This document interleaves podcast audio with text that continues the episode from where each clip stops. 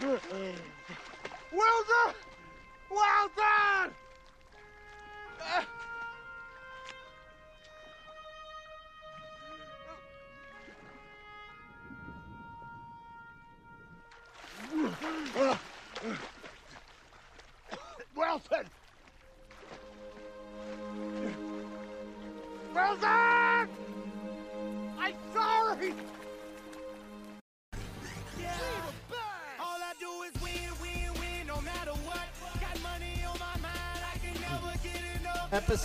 734. We're back at it again. Dan Salas with me, and also in studio is Anthony Hidalgo. Dan, uh, who's with me, is Coach Corona del Sol. 18 seasons, right? 19. 19, holy no crap. longer. Over 200 wins. Central Region champions 2009, 2010. State champions in 2010 with a 24 2 and 1 record. How you doing, buddy? Good, man. It's Sunday, Sunday night. Yeah. No good weekend. uh, and, and you had a migraine, I, I heard. I did. I Uh, did. But I made it here. And, and he still made it. That that's commitment level I love. And Anthony Hidalgo, uh, captain of the Phoenix College Bears, uh, uh, helped lead the Bears to three national championship runs, All American, and uh, two time. Uh, I don't know. You won state twice at Brophy, three times or twice? Twice. Twice. So Anthony uh, is is with us. He was a top eleven player out of first national run. He's going to Gonzaga University to uh, what are they called? The Zags, Yeah, Zags. and their basketball team is out. Uh, they, sadly, they lost. They Yeah. got flown out. Yeah, Speaking of, of Gonzaga, when are, when are we going to go Coach Kelly here on the pod? Oh, that would be a good idea. Yeah. Yeah, let's bring him on. Sure That's has a lot it. Co- Coach Kelly, you're Coach you- Kelly, if you're listening, so next week I have next week I have Greg. Uh, I, I have Greg Johnson from uh, Chandler Gilbert, or excuse me, um, Gateway. Gateway, and he coaches at Arsenal. And then the director of coaching, uh, David Belfort, will be on.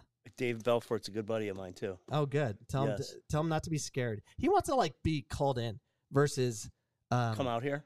Yeah, he doesn't want to come in studio. So if you tell him it's not scary, you can come in studio. Dave Dave Belfort and I share um, multiple players. He had an, an incredible, oh boy, was like a um, when, with uh, when he had the Josh Drack on his club team, and Oh, uh, yeah. it was the Arsenal club team that was incredible. They went to nationals twice. Yeah. Uh, And, J- And- Josh Drack went to GCU and then left to University of Denver. Is he done? no, he is at oh boy, I want to say Nashville, Nashville's Nashville's USL team. USL. Okay, he's still playing. Yeah. Yeah, he, he used to come and train here Yeah. uh, in the off season. and Dave Dave Belfort and I are fellow MAC conference foes. He's a Bowling Green guy. I'm a Northern Illinois guy. Oh, well, uh, more reason to uh, mess with Dave. That's right. um, we haven't done a Jack and Jet battle. I know you haven't seen too many of these, if any. But uh, yeah, uh, Jack and uh, Jet had a battle. We haven't done that in a while, so let's throw in the Jack and Jet battle.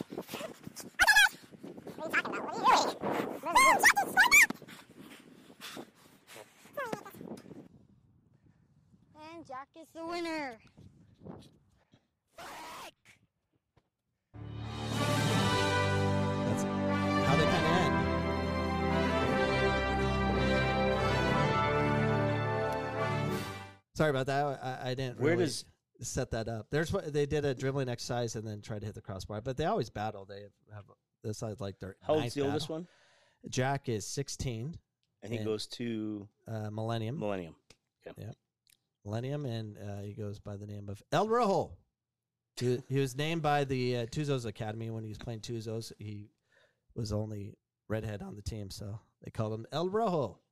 And Jet's 11. And you were going to name your kid Jet? Yeah, we were going to name our, our kid uh, Jet or Anderson. And my wife's at the time, I, I liked Anderson. And my at the time, my wife's boss last name was Anderson, and she wasn't real Uh, fond of him. That's how it worked, Anthony. So She's, she she woke she she came out and said, "I don't think that's a good name." And I said, "All right." And there was he went without a name for almost three hours. well, Anyway, yeah. I digress. Yeah. Well, we probably should get right into it, right? Uh, so the cost cost of youth sports, and in particular youth soccer, is going through the roof. And we're gonna we're actually gonna show a video right now, um, kind of just get this podcast going. And please comment uh, if you have any questions or you have any uh, uh, comments uh, that you would like to uh, voice. You're more than welcome. So we're gonna start with this video, and then we're gonna start talking about right now the the Ponzi scheme that youth soccer might be. Youth soccer is now one of the biggest cash cows in the country. Families are paying thousands, if not tens of thousands of dollars a year on their club, on private training, on futsal training, on camps, and anything else that would include like college. Not only is it a cash cow, it's actually a Ponzi scheme where they promise you a high return, but they steal everything. They are completely ripping you off and stealing your money. Here's why. You play in the best leagues because you have a patch on your shoulder, but you're actually third tier. You do play in the best facilities in the country, but then the training you have is completely mediocre. But let's not forget that you do get the benefit of playing only your age, which nobody does to play at a high level. And then finally, the best part is, but you get the best uniform. Yeah, great, because that makes you become a better player, right? Youth soccer Start with this. I don't know. Uh, there's a lot to unpack there. There is. So, yeah, let, us start with uh, first what a Ponzi scheme is. So it's it's basically it's saying, "Hey, we're going to give you this. We're going to give you a pathway," and they underperform and undersell. So that's kind of like a Ponzi scheme, which will never end because there's always new parents coming in for it. It's perpetual. And so what I like what he said there is they promise you everything and they steal everything out from underneath you. And you think about you think about how um, they monopolize your time, your finances. If if you don't play all year round, if you're not participating in this tournament, if you're not going to go to this camp, there's an ID camp. It's like every opportunity during the week and on weekends, they're requiring your athlete to be a part of this. And if you're not, well, you know, hey, you know, there's there's always going to be that twisting of the arm, that phone call from a coach, and it's either the the team above you that doesn't have enough players for a tournament or the team below you that needs enough players for a tournament. And you're wondering, isn't this a top level club? How do you not have enough players? And then as a parent, you're saying, but I want to give my kid the best. And in turn, when they turn 16, 17, and guess what? That college isn't calling, or the kid says, Mom, Dad, I don't think I want to play anymore. And all that time, all that money that was spent because that club monopolized everything you had as a parent. What is so? I, I was like, uh, so there. I, I heard it costs anywhere from five to eight thousand dollars a year to play club. So I'm like, uh, let, let, let's find out the exact answer by going to Chat GPT, and uh, it says the cost of youth soccer academies. That's what I put in, and and the response from AI says, in the U.S. it can vary widely depending on the number of factors such as location, level competition, level of program, and other amenities.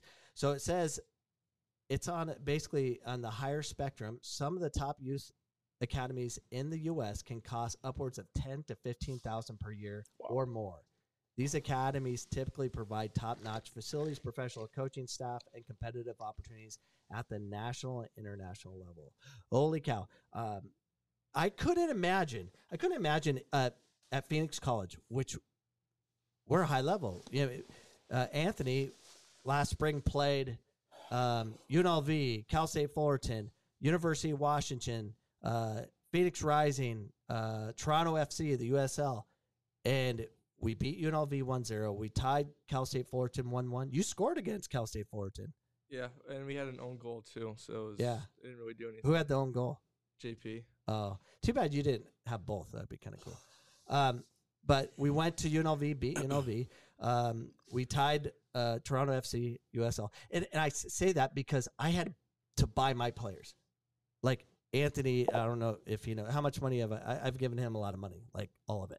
So uh, I pay for his school, but I have to buy him to get him to play for me. All my players, I have to pay thousands upon thousands of dollars. What do you mean by that? Clarify for someone that's listening. scholarships, scholarships. Someone that's listening right now says, "What do you mean you buy your players?" So Anthony, he comes from high school.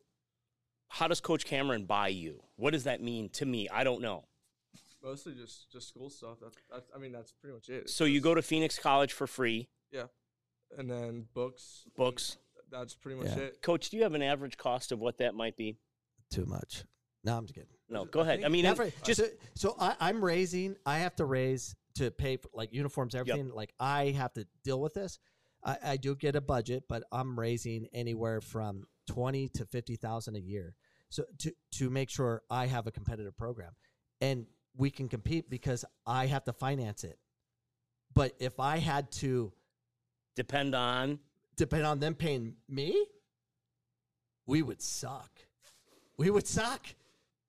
We, how am I going to get players if if I'm not providing the resources to be part of it? Because we're like a real academy because things are taken care of, and it and it feels like it's never enough. We're always trying to get more and more. Correct. Do we have an echo? Is there an echo cancellation on there? Um, Comment. Let us know. Are we echo? I think we're okay. You know, when I was, um, it's it's crazy that you say that because, um, at Corona, oh boy, probably when I had a, when I had a real strong group of kids, 2008, 2009, 2010. One of the uh, the goals that I had was to make it as as a positive experience as I could, similar to what you're doing. So one of my goals um, at that time was to raise anywhere between ten and fifteen thousand dollars a year, and I think that's a lot for a high school at the time. Mhm. At the time, it was. And then once we started getting into having three teams, you had your freshman, sophomore, JV two, your JV, and then your varsity. Then you're going to California for a tournament. Then you're, you know, you're, you know, you're trying to do everything you can possible to to give that high school kid an experience that they may not get at the college level. But, you know, you're talking about I think the last three to five years. Don't count COVID, but I'm saying we probably had a budget of in and out of anywhere between twenty and thirty thousand dollars for a high school uh, program. That's with our with with including three different accounts, like your school account where you have to raise student funds, and then you have your boosters. Yeah. But all told, probably between twenty and thirty thousand dollars a year, and that includes everything that would go into outfitting three teams in a program. Yeah, Our, ours is well into six figures because of full time coaches and Right? you know. Well, and- yeah, and you I go. couldn't imagine saying, you know, I have to bring in so many players in that have to pay a dues to make sure it happens. So how could you possibly compete if you can't grab the top talent? Can't do it if it's charged. So that would be the problem. In in in academies in Europe, they don't do that. Do they? Do the They pay pay, for do. Do the players have to play for to play at the academy? Not if I'm a top if I'm a top player in in uh, London, do and if I Uh-huh. want to go to Chelsea, no, am I paying? no. Are they going to say, "Hey"? Are they going to say to Dan's parents, "Hey, we really like Dan. We think he's a great player. It's going to be ten thousand dollars for him to play at Chelsea." Is that the story? Yeah. it it's not the story but it's because we have it backwards here because it as bad as it might sound is they sell players they sell kids Right, but is but again, when you think of, you know, this this MLS next business, I'd like to see the metrics. I'd like to see the numbers of how many players are they actually getting into the next MLS team. So if you have R, the RSL team, if you have LA Galaxy, how many players on those next teams actually end up on that first team or close to it? or is that just again it's the same Salisbury steak they've been calling Olympic development, the same stuff they've been calling the same Salisbury steak. It's just repurposed It it, it, at ma- the highest level. it makes everything average. It makes everything average. It's that's like why, every- that, that's why our national it's team. like every tournament's a showcase now. It, it's exactly it, it, it. It makes everything average because everyone's trying to do what they need to do to make that dollar. Um, but it definitely will cancel everything out. Do we have any comments we have to address? 'Cause I mean, looks- everyone's just kind of saying all the prices that they Yeah. all had to pay. Is, there- is, is there is there any Arizona? Is anybody from Arizona commenting if they care to? If anybody's in Arizona listening, so we can we can be accurate with what we're you know kind of addressing here. we got Rising E ECNL was thirteen hundred to fifteen hundred plus uniforms. Um, Girls Academy costs eight thousand. Is it Wow. eight Wait, go, go back to the E ECNL thing. It's how much? That one was sixteen hundred plus Uh, uniforms. uh, Yeah. But that, that, that doesn't conclude going to Surf. Cup Yeah, and stuff, and those are thousand dollars. So you got two surf cups now, right? yeah. Everything surf. so I again like I I And and by the way, do you know how to add those to the show? Let's see. So it says add to the. eh, You know, this is Anthony's first time running the show. He's he's already he's majoring in technology anyway, so he figures. It. he's our Oh, pro- he's our know pro- you- he's our you just producer. click you just click add to broad broadcast, He's our producer. and then to yeah Well, I just kind of dragged it over at that point, but yeah. yeah you just hit add to broad broadcast, and they can you can just populate them as they come on. Um, But uh, let's let's address uh, if if we can go down and down. So it's sixteen hundred for just that's the fees, and then uniforms. And again, like what what I think is missing is they're going to say, well, we're going to go to. Does that sixteen hundred include all the tournament fees? Does that sixteen hundred include the travel costs to the four out of state tournaments? If it's it's ECNL or if it's you know uh, EA or if it's MLS next, like what? they, they how is the added cost just ballooning that? Well, in order to get as much money they can get from families being paying for club right now, um, they won't tell you it's only three hundred fifty dollars registration. Uniforms are like two two forty. It's only going to cost like you know five to seven hundred dollars. We're good. And then they're like, oh, we're going to Argentina. Yeah, that's our fun. You know, once they have you signed. And they're like, "Oh, let's do this. We're gonna do this. Oh, we're gonna enter this. We're gonna do that." We're like, okay, you know, uh, um, I don't have endless pockets. And I, if I can, if I can go back just for a second, when I asked all of those players that go to the the MLS Next or the the the EA or whatever that may be, I guess the return on investment. Uh, what does that look like in regard to how many kids are playing at that level, 16, 17 years old, that actually get uh, an opportunity to play in college. I'm not saying a scholarship. I think that's that's going to be that's not even a thing. But how many players on Phoenix Rising, RSL, go down the line? Um, how many of those players from their 16, 17 team actually end up playing in college?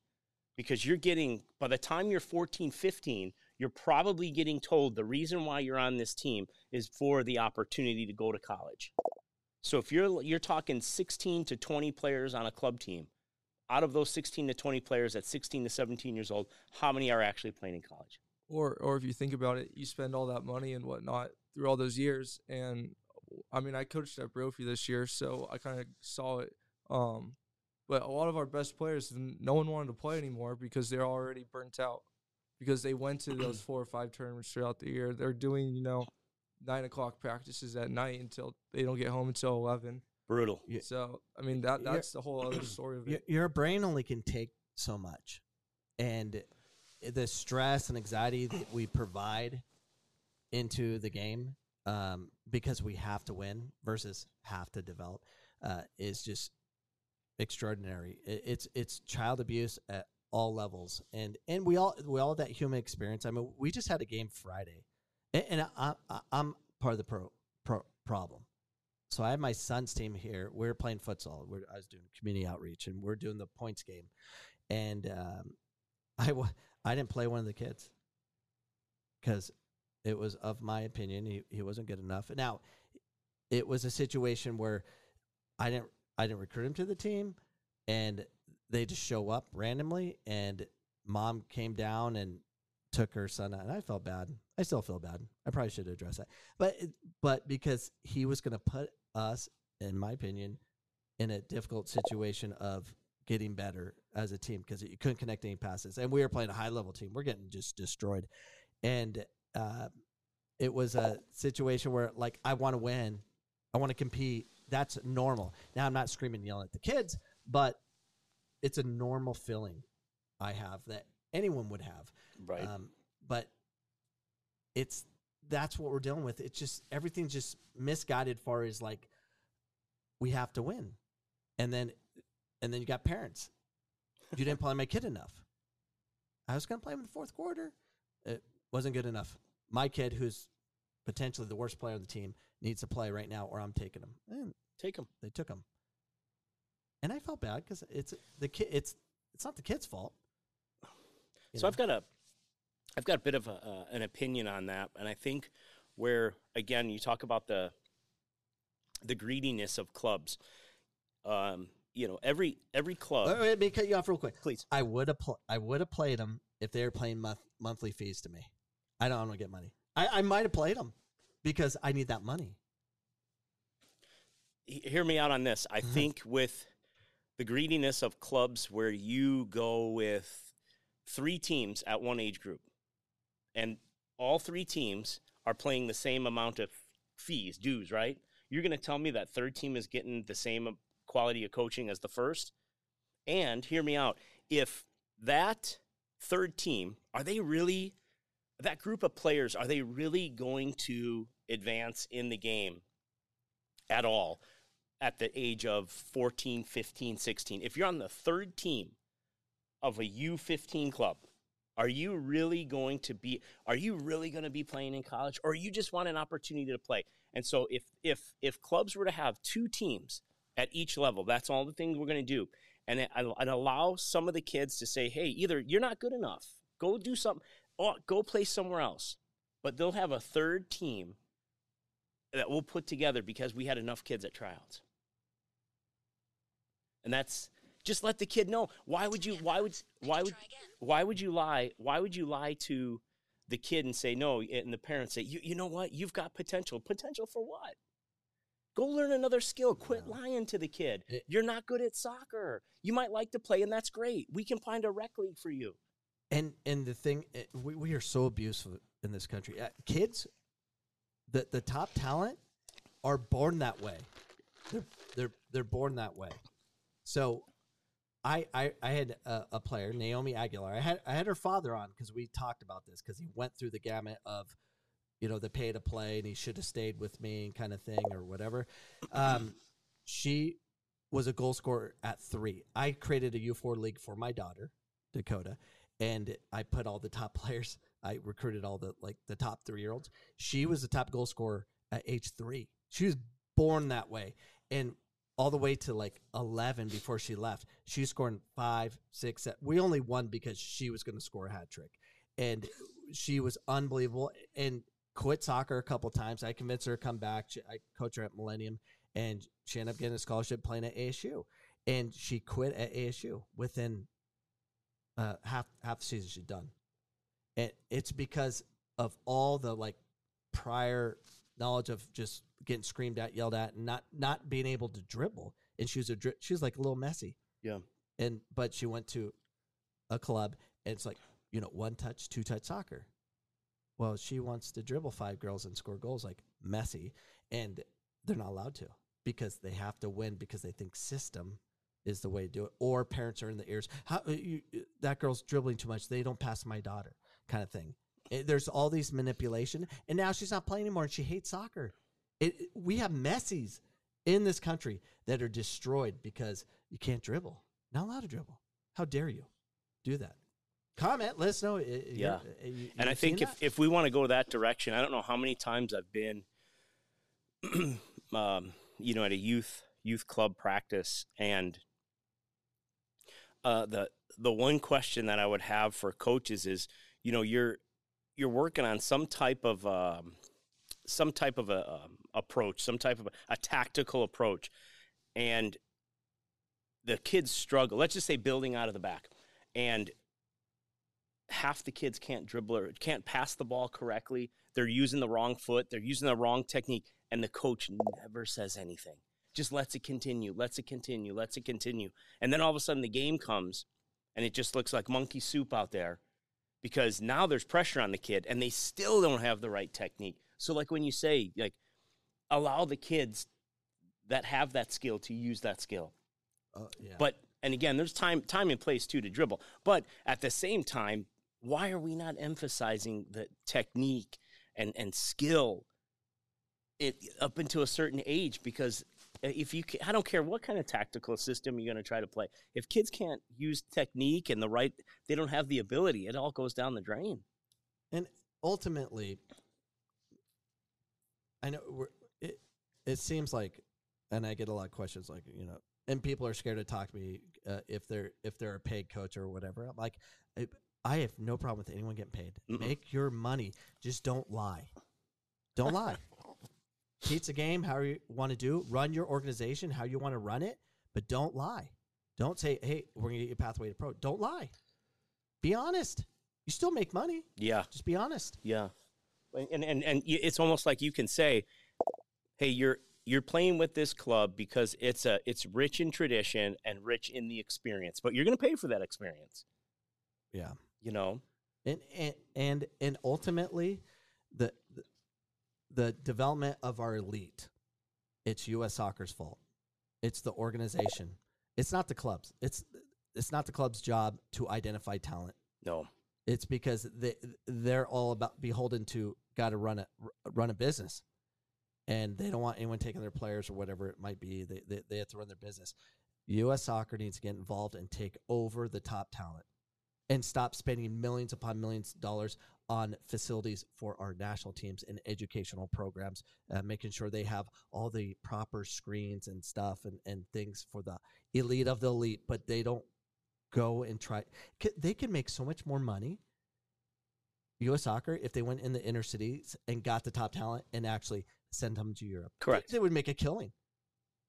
But it's like the blind leading the blind. yeah, yeah. It's, it's the craziest thing. Uh, yeah i've i've i've always i've always said i don't understand again how when you talk about identifying the talent and you know let's say you've got a kid that for whatever reason comes up with you know through phoenix rising or rsl or uh, you know what have you and the kid's 10 years old immediately they should be going well wait a second. If you can can you play with 12 year olds can you play with 14 year olds How, how dare Like, you? right? You're going to get him hurt. you know like immediately shoot that kid up and if that kid all of a sudden gets to that you know 13 14 years old and can physically mentally psychologically play with 16 year olds it's time for that kid to be like hey we need to get this kid out here It, I, I actually did a podcast. It was like podcast five. I talk about bio banding. So they actually came up with bio banding where they were determining uh, a kid's uh, physical ability to play at a different age. And so they were approving kids to play up age, but they were doing it based on size and strength and power. I'm like, but not technique. oh Like, what do we? Messi would never make it here. it's Well, crazy there- thing. I, I, was- I just want to. Uh, there's someone who commented something. I'll put it up real quick. And I know Dave will probably disagree with this because he already made a video about it. But um, uh, this is kind of for me the three sports and stuff and whatnot. Um, uh, parents and whatnot. It's okay if kids play other sports, especially you know whatever. Um, like in high school, I played six six sports in high school, and I got cut from the higher end club teams because of it. Because I you know, couldn't be at every single practice and whatnot because I had games during the season for my high school sports. But uh, um, I mean, I'm still I'm now I'm going Division One, so there's there's not there's different routes for everyone and stuff. what is but, what is that question does it is it a question or a comment can you read that for me it's far away uh, uh, so, it says hard now with sports. My kids played three um, different sports, and already at eight and nine kids are specializing in one sport, and Yeah. that's all they do. I mean, So I, I I would I would pose this to you, Anthony. Would you be a better soccer player if you just specialized in soccer? probably. Yeah. Case in point. So So I mean, it just kind. I mean, for me, a defender though, I mean, how much do we really work on defending and practicing and stuff? Like I, I say, I, It- I get the- my defending from basketball. it's Yeah. Well, you know, I- basketball actually was to learn through soccer because it's the same number system. Uh, says our basketball coach here. But but the, but to to your point, I I think athletes are athletes. So like Zued Akuro, Zeus, we call him. He didn't play soccer growing up, and he ended up starting for us, which I didn't think was a possibility. He was on our 2019 conference championship team. The most athletic thing I've ever. If he grew up in America, he'd be uh, NFL. He's so athletic.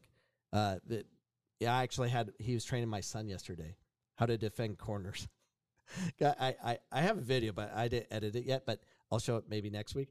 But we call him Zeus because he forty inch vertical. He's a handball player, and he's just next level. He's so athletic. We we were looking for a goalkeeper, and we went to watch him. Like he's not. He's toe poking the ball. I'm like, nah, I can't do it. And Carmen, my goalkeeper coach, says, okay, uh, let me work with him. I'm like, okay. He- comes in and works with Carmen, but he's so athletic. We're like, you know what, Zeus, are you willing to play with us? And if we go PKs, we're going to put you in. Goes, sure, coach. And then the next thing we know, we're like, hey, we're trying to get seven on seven. I'm like, Zeus, can you play the field? Sure.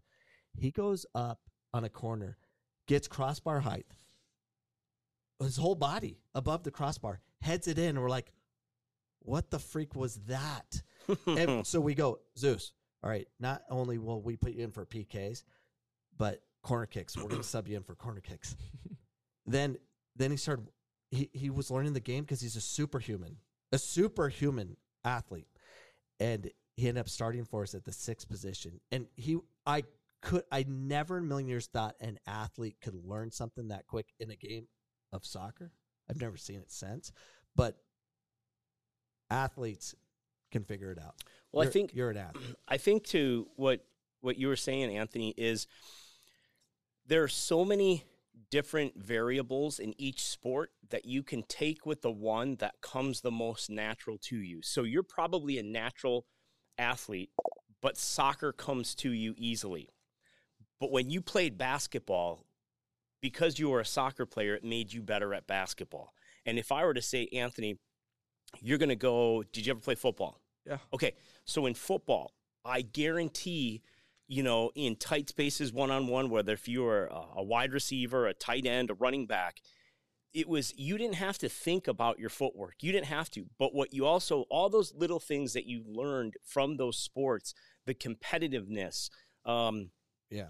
the the, uh, the those those those the time that it takes to get really good at you know um, just just hitting that mid range jumper in basketball or the angles you had to take to cut to the basket are all so similar and all those little things that I again that you learn in multiple sports and I'll say some of the best soccer players are tennis players um, just because of the footwork and UFC fighters. it's true. The Brazilians, man. But but to your to your point, Dan, is um, the mentality side's different. The mental side of competing is different with someone that's probably do multiple sports. That's competing, but like you've won state titles not only in soccer, but you've you've uh, competed in trophy football's no joke. Um, back in the day, or were they any good when you were there? We were decent Decent. playoffs. Yeah, but but but you're in those situations. I, I think that's different. But uh, at the highest level, so y- you're thinking in America, you go to Europe, you go to Spain, like their worst players are unbelievable. Brazilians same way. right So it, it'd be hard to compete with that. They're just so crazy technical. But you do bring a different. I mean, Gonzaga's in heaven. They don't even know it yet. Hmm. I mean, it says he can throw in the ball like flipping sixty yards. Ridiculous. Like tactically, right like he'll he'll get a throw and throw a diagonal ball, skipping. right right I think you got player of the game. Um, breaking lines in uh, in the national championships, you did a throw in that led to an assist. Uh, oh yeah, to Zeke. Yeah. yeah, Yeah. yeah. That was like a 50 yard throw too. Yeah. He That he nice. he's he started the counter. And it's not just throwing and hoping. His is tactically driven. right Right. Which is different. He recognizes switching balls and all that. I got a question for you though, Anthony. When you said that you you didn't get a chance, an opportunity to go with, um, possibly some some club teams. Obviously, you're good enough to play at a Division One, and I don't, I don't understand why a club would say, Anthony, we don't want you in the spring, or we don't want you in the fall because you're not giving us a commitment, even though you're like, Coach, I'm gonna go run track. I'm gonna do. I'm gonna run track, and I'm a 200 runner. I'm a I'm a hurdler, you know. And why not allow the kid to go do that? But then you know, understand. Hey, when I come back, I'm all I'm all for you, Coach Cameron. I want to play for you, and I have a big I have a big problem again with that with other sports or clubs again that dominated kids that said, "Oh, we don't want you to play high school soccer because we want you to make a commitment to us." And I've always thought and in the mentality of the conversation should say should go, "Hey coach Cameron, I really enjoy playing with you, but I've made also made a commitment to my high school. I enjoy playing with my teammates, the kids I mm-hmm. grew up with for that experience, and I promise you on February 1st or whatever it is, my high school season's over. I'm all yours. But until then, my commitment is with my high school, and mm-hmm. I appreciate the opportunity. That right there is an adult conversation. And if you, as an adult, say, "You know what, Anthony, that's not fair," I don't, I don't know. That's that's just a, a bad adult decision. It's horrible. They they're robbing kids of high school. Yeah. high school is amazing for those kids to to represent your school, to get different crowds, to to be with different people from other clubs. it, it brings a bonding that never can change. I remember more from my high school days than club. Anybody else? Than club. Exactly. I mean, it's the closest thing to college sports, anyways, because Yep. you don't. I mean, you go to any college game, they have fans heckling you and stuff. When Yep. do you ever Oh, have yeah. that in club games? You got- you got- you got yeah, you- parents screaming at You're right, and you got grandma that made it out for the the Saturday morning game at ten. exactly. yeah. I, I remember so many great uh, high school games. I remember uh, beating Brophy um, i- in overtime, and I had a hat trick in overtime, and it, against Derek Burnell, uh, who was state president here and stuff. But um, he he's a, a, now an ODP. He's a big player. But uh, I remember so many. Th- I, I remember when we played uh, Horizon in the region final, and we had a basketball game same time, and our game went in overtime to shoot. And the game let out. the whole game That's came happened out. at Corona a couple times. Oh, isn't that the coolest thing? And they're all because it's their team, it's their their colors. We we I don't know how many, but it was so loud. And Mike Bibby played basketball, so it was sold out. Yeah, So they all came to watch us play, and we won in PKs. Well, You can't was- recreate that. Club can't give you that. Club can't Yeah. give you uh, two thousand people in a penalty kick right. situation. No, no. And I, you know, we had. uh So this would have been 2000, 2018. We went to um, we went into PKs with Pinnacle, and it was a Saturday afternoon, uh, 2 p.m. game, and you know they they our our our student or our, our student section. I don't know how many we had it on video. It was packed at Pinnacle. I, I was a I was there. Okay, It was packed. it was, and what was great about it, and again, I remember my wife, you know, telling me this. She's like, "Oh my gosh, those Pinnacle kids were obnoxious. I can't hear Love them. it. I'm on the other side." But that's, I love that. Exactly. I mean, I love that. as an, I mean, as a player on the field, that's that's the greatest thing. Like Brophy and Shap are rivals, right?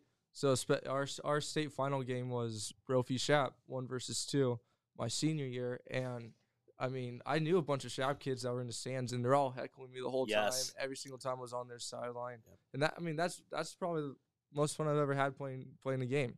And so, if you're playing, let me ask you this: Have you have you ever played at, uh, let's say, um, um, when you have to? I don't even call, know if they call it a state championship anymore in club. Do they call that a state championship, or you just go on to some other league? I don't know. Not, I mean, no. Okay, I so mean, then, yeah. so then, how do you how do you even make it to like nationals or regionals for It- club? You got oh the state the state They have- final was they have I- so they many- changed it so they many have so many pathways Okay. different. Yeah. it- they, they minimize it, Yes. and, and there's no crowds. No. So that was my point. I wanted Yeah. to know have if if you were playing a club championship, who showed up to that? No one. Maybe maybe little kids in the club if we're an older team. Right. But- And that's about it. In the '90s, Anthony, oh, state stop finals for club was was huge, huge. huge. I, I remember. Oh, and everyone knew. Like, I played an asylum, and uh, Cisco Asylum, and we we played um, another Cisco team, which they're called Arizona National, in the fi- and we were both, and we we it was double elimination, and when we got to the third game of of because we each beat each other. I think there were 750 people at the game at Rose Mofford, which is a lot. Well, and And again, I, and. I, and I'm saying coming, and from my experience being from Illinois in just south the Chicagoland area, you had kids that were at the time, I, you know, probably 16, 17, that it was legit state cup. And so you would have kids, and ours was the soccer 75s. That was like the top team. But- and and so, but here's here's the beauty of it. I never played on a really great club team. I, I think I made the closest probably to a semifinal, the club team that I played for. But to your story, you knew who were on the other three Yes. or four club teams, and you went to the game because Yes. every one of those kids was probably a Division One player. And you're just like, wow, man, there's like four kids going to Indiana. There's one kid going to Clemson. And you're just like, wow, look at these kids and how good they are. You're, you're, totally like helping me recall memories. Like, It's- so I used to watch the Monarchs play. That was the age up, and they were stacked. They they were stacked with talent, and the Hellions. Those were the top teams, and they all went D one and pro. Mhm. Those were the top, top players. And uh, I met Ray Walcott, uh, Jason Vanacore, uh, all these players that now I can recall. But we would go watch them at Rose Mofford is kind of where everything was Yeah. because we knew those top players were there. We were watching them. But now, Where, the, where, where do you they at? go? I mean, like, so like even okay, let's let's say this. Let's are those the MLS players now? But do like that's what I'm saying. Are those players playing MLS right now? Those top players, or are they are they are they out or whatever. or they just scrambling around going, no, I don't I don't want to do that. I want to play for my high school. Yeah. And you have such a mixed bag, a potpourri of where's the best talent competing because when that at that point in the 90s, you were competing against the best. How how did Greg Vanney make the national team and go pro and play for Chelsea? How he played high school? Well, he, he he took a break from club. You're kidding. How how did he do that? Remember, they uh, Brophy did the uh, replay game. So when Brophy and uh, Corona del Sol, No, uh, or Marcos Niza. Marcos de Niza is tied, and they just they're they're co-champions. So twenty years later, they played the game again. Remember, you, you didn't know about I heard that? no no, I read it in They the story. I read it. I read the story. Yeah, it was a big deal because Derek uh, Derek Burnell was on that team, and then Greg they got their teams together and they played a grudge match or just I wouldn't call it a grudge. well, Those guys can barely move. we won a champion. well, shoot, Greg was still like a year in retirement, so he was fit, uh, and uh, Derek Burnell's always fit. It was a good game. well, I'll, I'll you, here's a Go ahead. little here's a little sound clip from that s- state championship game. Like this is this was just from one of the goals. Let me see if it'll play. You know, you can airdrop it. Oh, I can. Airdrop it to the can laptop, and we can see it. You know, I was I'll, if if anybody's listening from um, the Chicagoland area, I'm gonna I'm gonna I'm gonna drop a couple names, and you had, um, go ahead. Oh, here you go. I got it. Yeah, go ahead.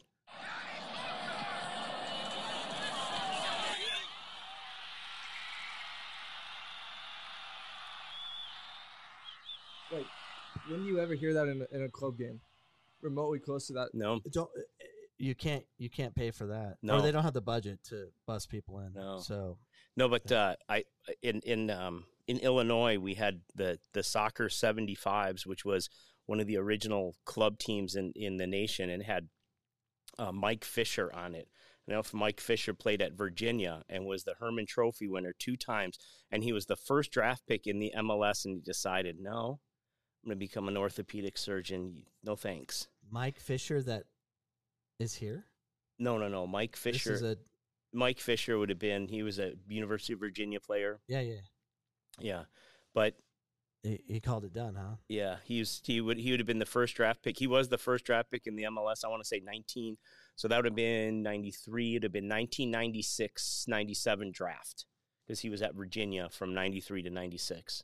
Okay. Yeah, but but he's he's on the Century team for NCAA Yeah. and just the but that was the talent I'm talking about. Like you had oh, yeah. this you had him and Mike Dunn who was, you know, they went to the same high school, Batavia High School, They went to high school. Believe it or not, they played high school on the same team. One was the Gatorade National Player of the Year, Mike Fisher, and the other one was Mike Dunn. Mike Dunn goes to Duke. Mike Fisher goes to Virginia. Both played soccer 75s, both played high school, all four years, all four years at varsity. Like, but we, but see where they got. we we're so confused on how how talent is created. It's it's not created by clubs. No, It's culture. It's your neighborhood. It's your town. It's it's it's where you're from. That that's where it's made. Like I, I remember I was watching this um uh, a documentary. Uh, this guy did a documentary of trying to identify why our high level elite athletes of the world come from these small little towns like um, uh, the Kenyans to be able to run. They actually in Kenya, it's a small town in Kenya that produced like five world champions. right. It's because of culture because they all ran everywhere. Like to even grandma would run to the store. They they, they don't do anything like that. And then ping pong or table tennis. Uh, table tennis. Uh, there was three world champions who grew up uh, two blocks Right. Because they play. It's culture. It's the, the neighborhood gets played all and the the- time. And you know, too, I'll say I'll say this. What's what's wild is, um, again, uh, growing up just outside Chicago, they have um, Team Chicago Soccer Club, and there's this gentleman by the name of uh, Hudson Fortune that runs the club.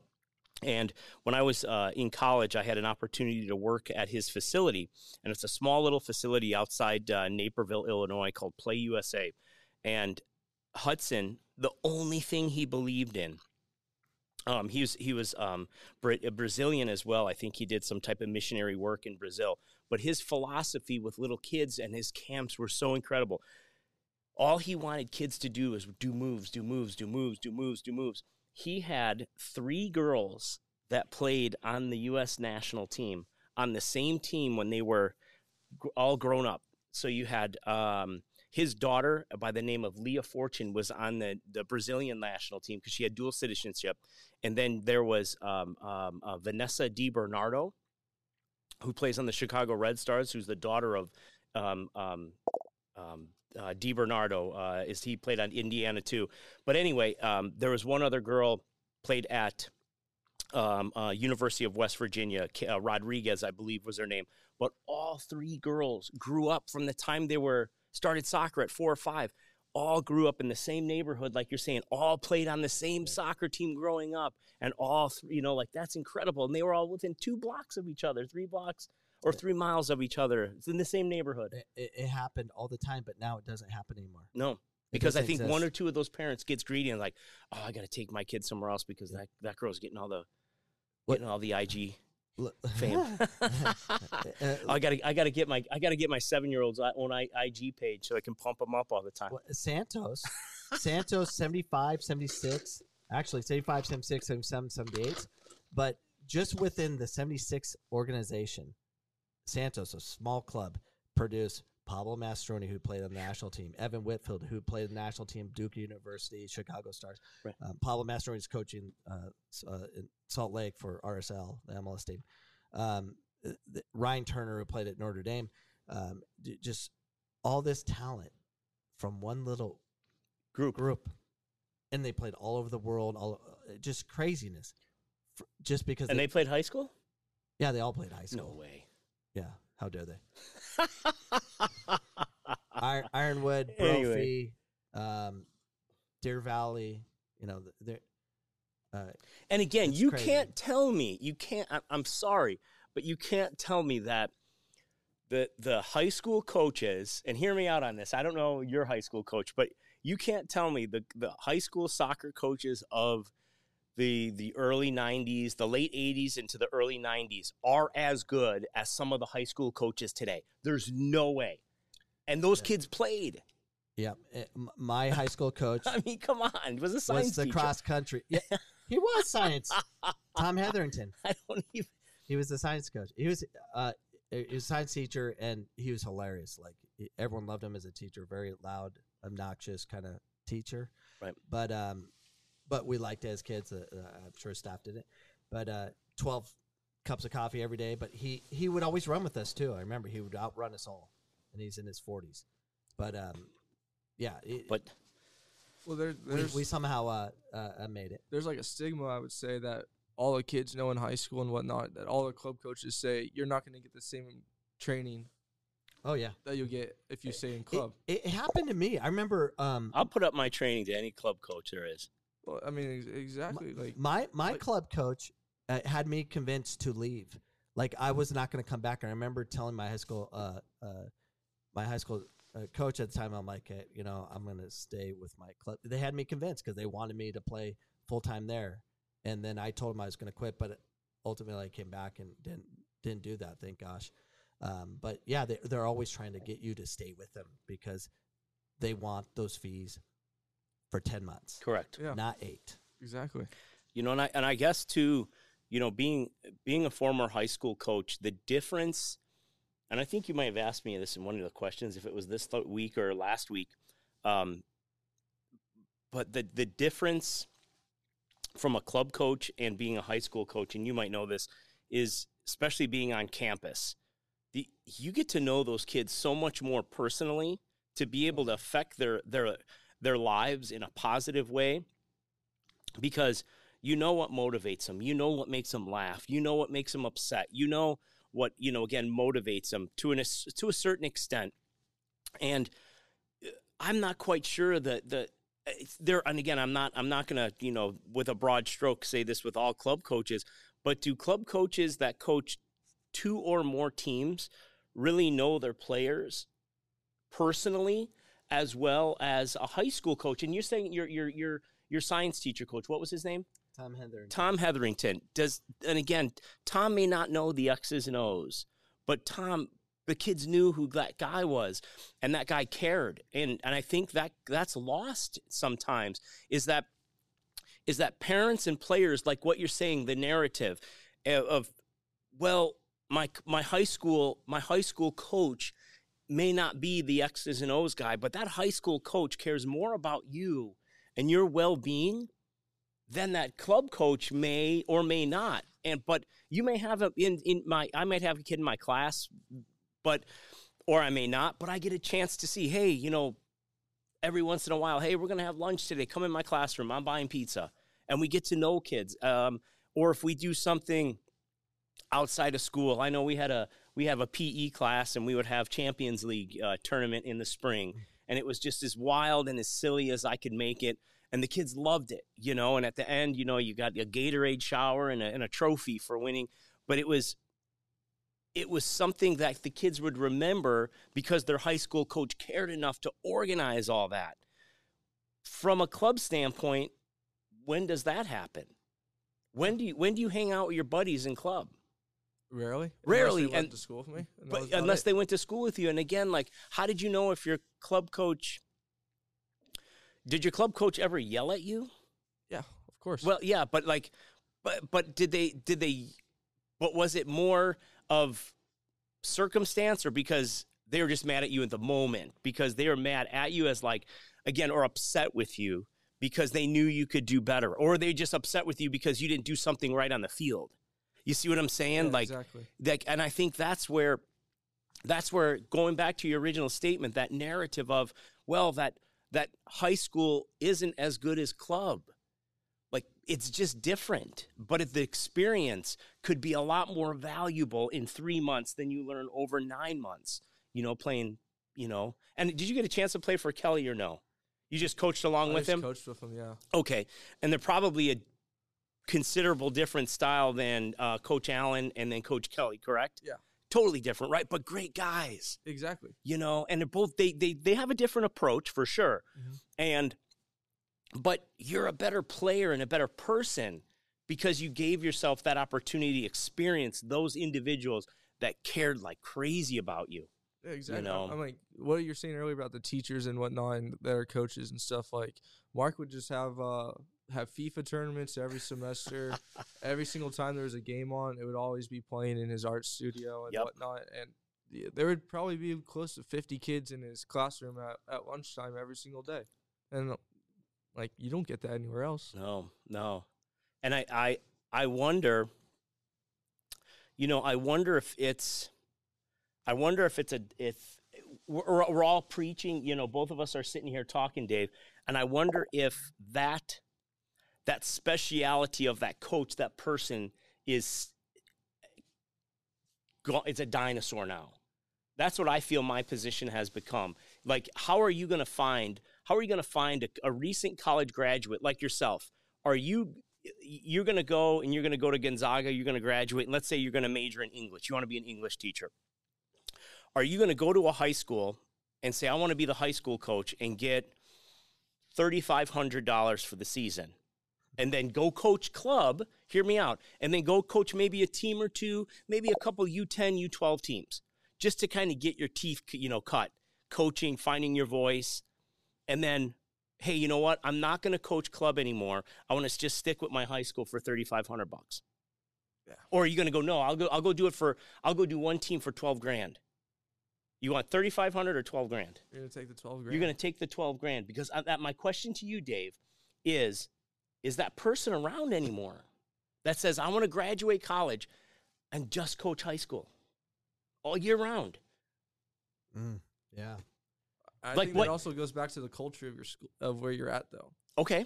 because like let's say you're at a school that doesn't really give a crap about athletics then yeah you're gonna go play you're gonna go to the club scene and get and get paid but if you're gonna be like you know a school that has culture and stuff like corona brophy all these bigger schools that have you know care about their athletics and stuff i wouldn't mind staying around that Right. but just I mean, Okay, but my, my question is this Are you staying around year round and not going a coach a club team, but so that you are running off season practices in the spring? Are you doing, are you going to run a preseason right after school in the fall? Or are you going to coaching club teams? Uh, like You see what I just yeah, now my again. So my thing is like Dave. I know you're a cl- you're you're a high school coach. I guarantee that in if you wanted to in the spring right now, if you wanted to run, hey girls, we're going to do a fun three on three tournament, you would have the time to do it, wouldn't you? And in the summer, you're going to say, girls, we're going to do a morning workout. We're going to do futsal. We're going to do all this because So- you have time to do it. Yeah. And, and to kind of the decision I made in 2012, we had an average year. We were like 11, uh, 11 and 11, or uh, we're 500. And it was bad. Like, I felt really horrible. And, and I felt the pressure of like, I'm not doing enough for the, because I was doing club and everything. It was too much. So I quit club and I put all my time and energy into here, which was a huge pay cut 30,000 just to invest time in here because I know I know what the potential could be. Correct. And 2013 came along because I put all my time in. We had our first sellout game. You know, got the kids playing in front of 2,000 people, which eventually got to just under 4,000. Um, I was fundraising, doing everything. I, I, in 2013, they I got them Copa shoes, three quarter pants. Don't hold me to this and get mad. But um, I had them running shoes. They had indoor shoes the three quarter pants was important. back back then. Back then, they got a lot of stuff, and but I put all my time and energy. that's probably where it. that's where, where Brad Swemby got him. probably and it, it changed everything like that's when pc elevated was 2013 because i gave everything everything like financially whatever and and i i made my life about that and that's why we had successes. What did you just say? You made what?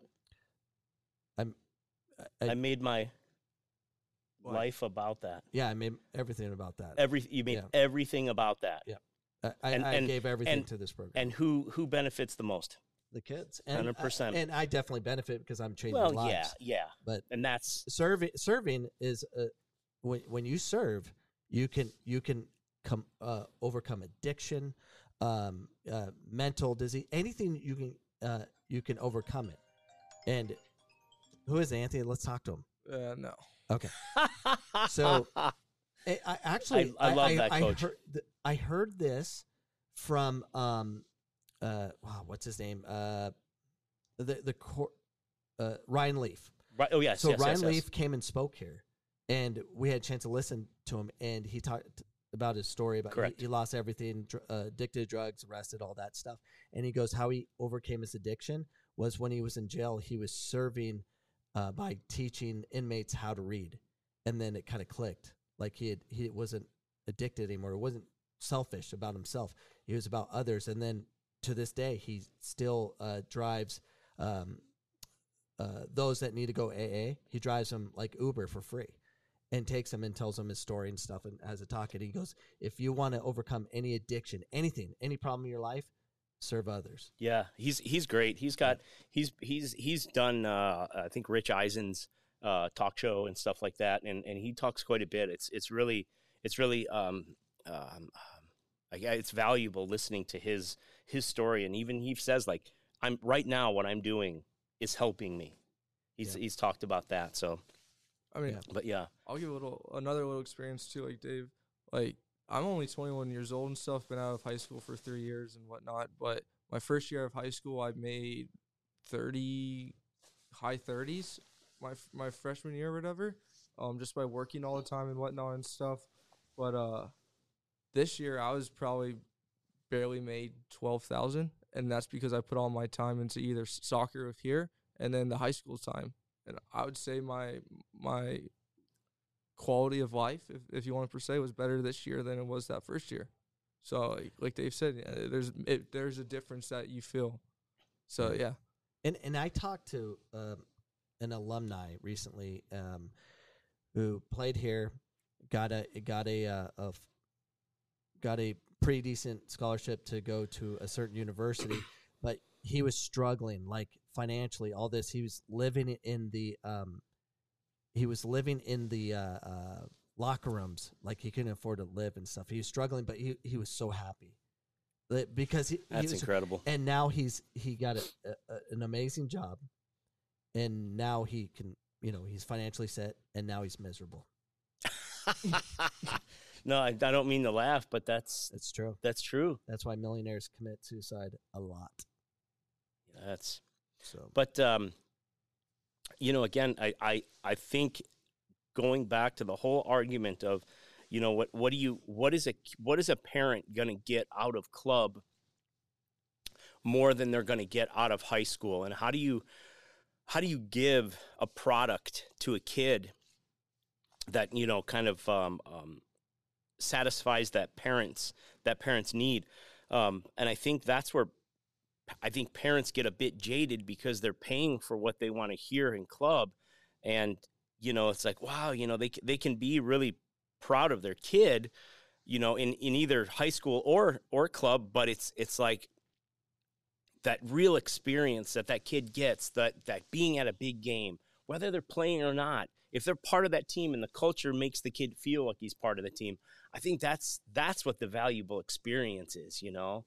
You don't have to be the the star of the team, but again, for that parent to be like, "Wow, man, I'm glad my athlete, boy or girl, my athlete played, you know, and got that experience." I think that's that's invaluable. the question for that is then you ask your kid, what do you want? You know, are you happy, whatever? Because high school time, you know, that 15 through uh, 18 years old time age or whatever, the question has to be is what the kid wants to do. Because I mean, yeah, your parent knows what everything like that and stuff, but the kid's miserable and stuff, he's gonna. That's where they get burnt out. Yeah. so it, um it, dan's always breaking records for longest shows ever like, Sorry. no no i love it like it flies by so yeah, we'll wrap it up, coach. dan dan did- well i want to take some questions Okay. um always take some is there any questions we need to address 'Cause there's a lot of Uh, comments Let's see. Let's see. that's a good one that's a good thing, coach. it is every time you're on Uh, why are women's U.S. soccer better at finding talent than the men's side? Well, I, I, I think it's more of um, we have freedom in this country, and everywhere else on the women's side, they don't have freedom. That like women are allowed to play sports. Uh, in Brazil, i you know how they organize the Brazilian national team. Remember when Brazil beat the U.S. Um, 4-0 in the semifinals in uh, I think it was 08 or some off year, but they, the the U.S. beat Brazil 8-0, and then the following World Cycle. Cup cycle, Brazil beat us 4-0. How's that possible? Um, so the the coach I heard from the national team coach, it was that whole Hope Solo drama that occurred. Sure. And anyways, um, he asked the Brazilian national team, like uh, Greg uh, Greg Ryan. I Yes. it was a coach. uh, he, he asked the Brazilian national staff, and he's like, How, "Where'd you get these players?" And so what they did is they went to the streets of Brazil and found uh, 132 girls that were playing against men on the streets because they don't have anything organized for them. And then they just that's where they found Marta. That's I was where just gonna say, is that where they found Marta? yeah on the streets. Beast. So their 132 player pool versus our 120,000 Yeah. pool um, beat us 4-0. So if if Brazil took it serious and really cared and and and they're always producing these crazy players, but if they if they put money towards it like we do, Right. they'll crush us. The men's side it's about money. It's about they have to have the best teams. That's why we'll never compete until we get our act right. But it, it's it that's a great question. Yeah. But it's also you have to understand there there it's a freedom, and that's why in Europe they're they're actually taking it more serious, and that's why they're getting better. And it's just a matter of time. Yeah. Culture will figure it out. And then there's another one. Where would you uh what age would you draw the line that it's appropriate to start paying more for practices per se? Like, you know, versus, you know, let's say middle school, eighth grade versus high school. Is that where you draw the line? Of where all right, now we have to start taking it serious. The college journey starts to take place versus or does it start back in like fifth, sixth grade? No. It, eh, it's all it's all dependent on what we're looking at. Because if you have the parent goggles on, you think your kid's amazing. They- they- like my, my my son's ama- uh, amazing player, and yeah, everyone's like, "Oh, he's going to go D one." No, he's going to come to Phoenix College. Oh, that's been no, it's not.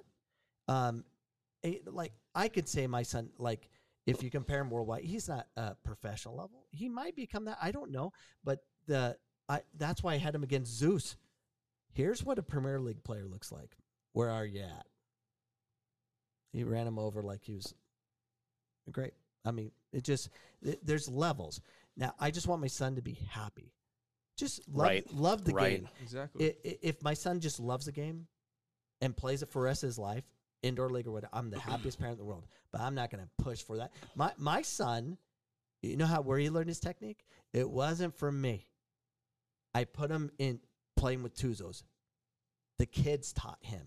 His coaches were average, if that. The players taught him how to play. Culture developed him. I always had my. I was smart enough to put my son with good good uh, programs. Release him to Hispanic. I, he was playing Friday Night League at night. I have video of him scoring goals where there wasn't any white kids on, on in the whole park. It was totally illegal. Like no one had player passes, nothing. and that's I put him in those leagues because no one, the coach didn't speak English. Uh, that's where he, I threw them every Friday because I knew that was where you get better. It's not for oh, uh, you, your dad's a college coach. I'm I'm average. I, I'm smart enough to know if I grew up in a Hispanic culture with my athleticism, I would have been a completely different player. Culture, it's always culture. You want to save money? Get them on two, three different teams. Put them in, put them in adult league Yeah. like the Hispanics play. You know, they're playing Yes. twelve. They're playing like eighteen year old adult league twenty plus. Yeah, I think that I think that's true when you watch. You know, just I had the opportunity to call a couple games with um, San Luis this year, and you can tell just the physicality of San Luis against Brophy. oh yeah. Oh man, the physicality against even you know in the state championship game Perry.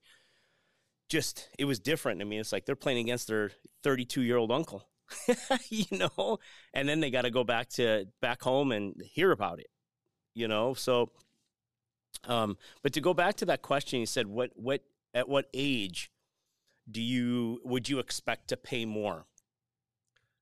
I think here would be a good barometer, and, and hear me out on this. If your kid is a freshman and makes a varsity soccer team, make sure that kid plays on a better high school, a better club team the following spring, the following year. If he's good enough as a freshman, then I would say get that kid playing against better competition as soon as possible. But if your kid is a freshman in high school and just makes the JV team, keep them where they're at. Keep them where they're at. Maybe their sophomore year. If they make varsity, eh, kind of gauge it. Where do you want to go from there?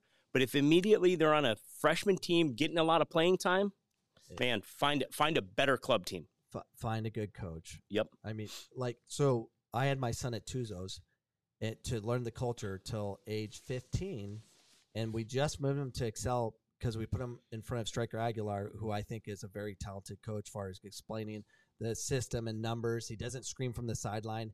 I'm willing to pay for that. I'll, I'll put time into that because I know uh, uh, striker Excel. I say striker. I don't say oh just throw him Excel. I say striker. I pick coaches. I don't pick clubs.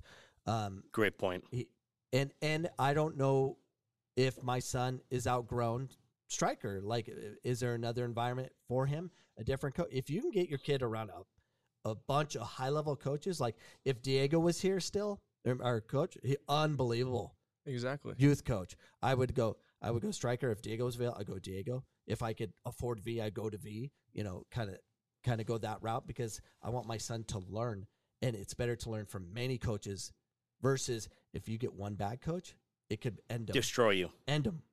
You and you would pay mass money to avoid that. Yes. Yes. So be very careful. Yeah, yeah. And again, right with that too, I think parents parents be be mindful if you want a good coach that may that may mean less playing time because there's a lot of good players on that team.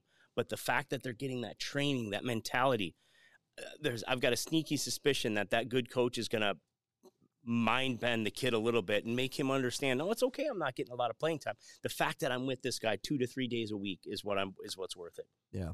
I mean, I'll Yeah. say that about Diego. The stuff he talked about all the time and whatnot, that still plays a huge part of my life right now, and it's almost a year Eh, and a half later. and I'm still trying to uh, to learn it. 'Cause, uh, Exactly. Diego did like Diego played.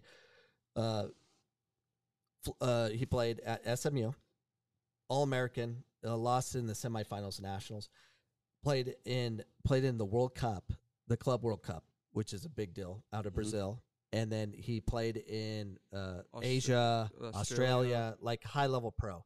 And he says this. He says if he could do it all over again, he if he learned how to deal with mindfulness and learn like the teachings of power of now to learn how to, to breathe and, and control your energy and stuff he said he would have been a completely different Mm. player and i've jumped on that like so anthony was part of our first region championship which phoenix college we're, we're the only team to ever on the men's side only team to ever win it is pc and we've won it back to back now but our first year we we started off tough. We lost our first two games. I haven't I haven't lost our first two games since like 2012.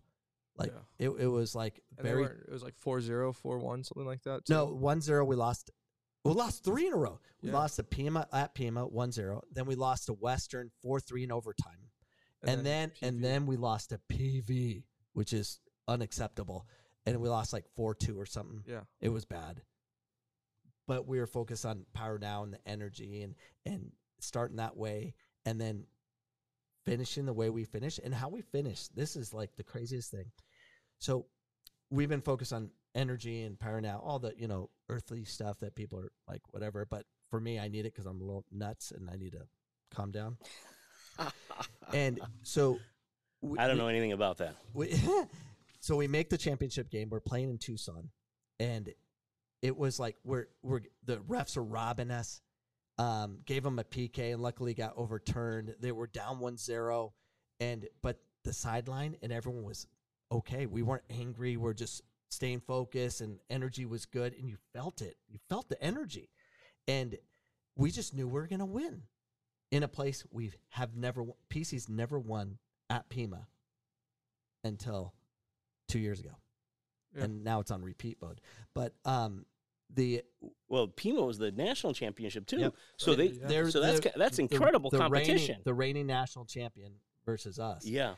and we had to win to go to nationals or we're not going so um we were down 1-0 we tied it in the second half. We w- went in overtime went to pks i thought we were the better team but we weren't getting any calls and we're in somewhere where we've never won as a, a program. Never won there.